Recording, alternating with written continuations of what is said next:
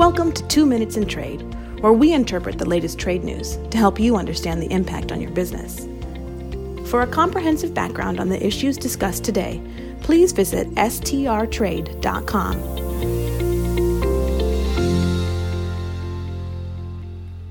Today is Wednesday, November the 15th, 2023. I'm Nicole Bivens Collinson, Managing Principal and Operating Committee Member at Sandler, Travis, and Rosenberg.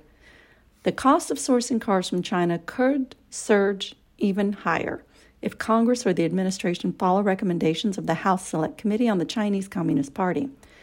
In a November 7th letter to U.S. Trade Representative Katherine Tai, Republican Mike Gallagher of Wisconsin and ranking member Democrat Raja Krishnamoorthi of Illinois requested initiation of a new Section 301 investigation of China hoping to not only maintain the existing 25% Section 301 tariffs, but to increase tariffs on automotive imports from China.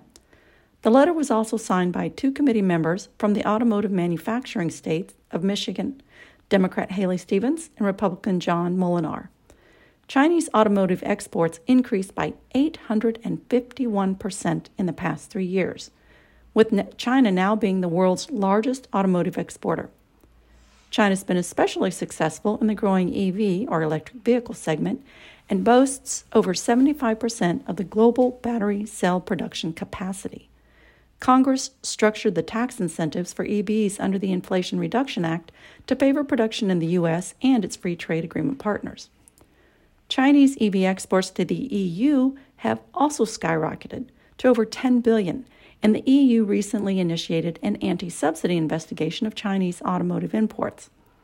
Citing Chinese interventionist policies and subsidies, the committee urged USTR to work with their EU counterparts on a coordinated countermeasure to ensure that China EVs don't flood our market.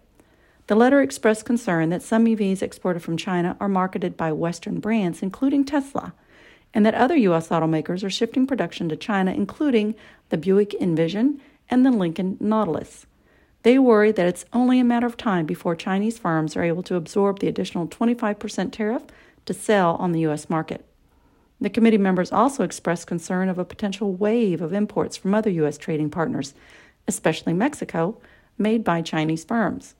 The letter asked USTR to consider whether the current rules of origin in our trade agreements need to be strengthened in order to prevent Chinese imports from what they refer to in bold print as gaining a backdoor to the U.S. market through key trading partners, especially Mexico.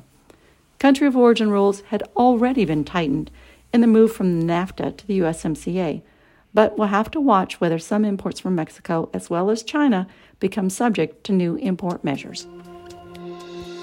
With professionals in nine offices, Sandler, Travis, and Rosenberg is the largest international trade, customs, and export law firm in the world. This is for informational purposes only and is not legal advice. The hiring of an attorney is an important decision that should not be based solely upon advertisements. Ask us to send you free written information about our qualifications and experience. Email us at messages at strtrade.com.